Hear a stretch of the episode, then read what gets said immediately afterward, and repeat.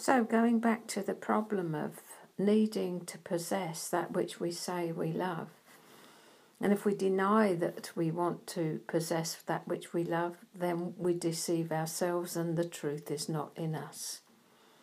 The desire to possess what we love arises from our insecurity. Abandoned by God at the fall, so we think, we seek for our security, our identity, and our significance in someone else or something else. And that someone or something needs to be possessed, and the final thing, of course, controlled, because if it's not, we don't feel secure. So we really do have to admit to ourselves right first off that we don't know how to love. We don't know how to receive it and we don't know how to give it. And our love is absolutely shot through with sin, which is the result of the fall.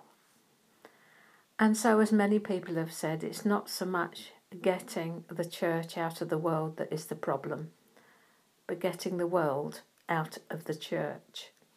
Because the world in our thinking is inside us, and that's our journey from the fallen nature of insecurity, illegitimacy, and abandonment to one of rejection, from one of rejection and shame back to a place of security, identity, and belonging, where our love is the agape of God.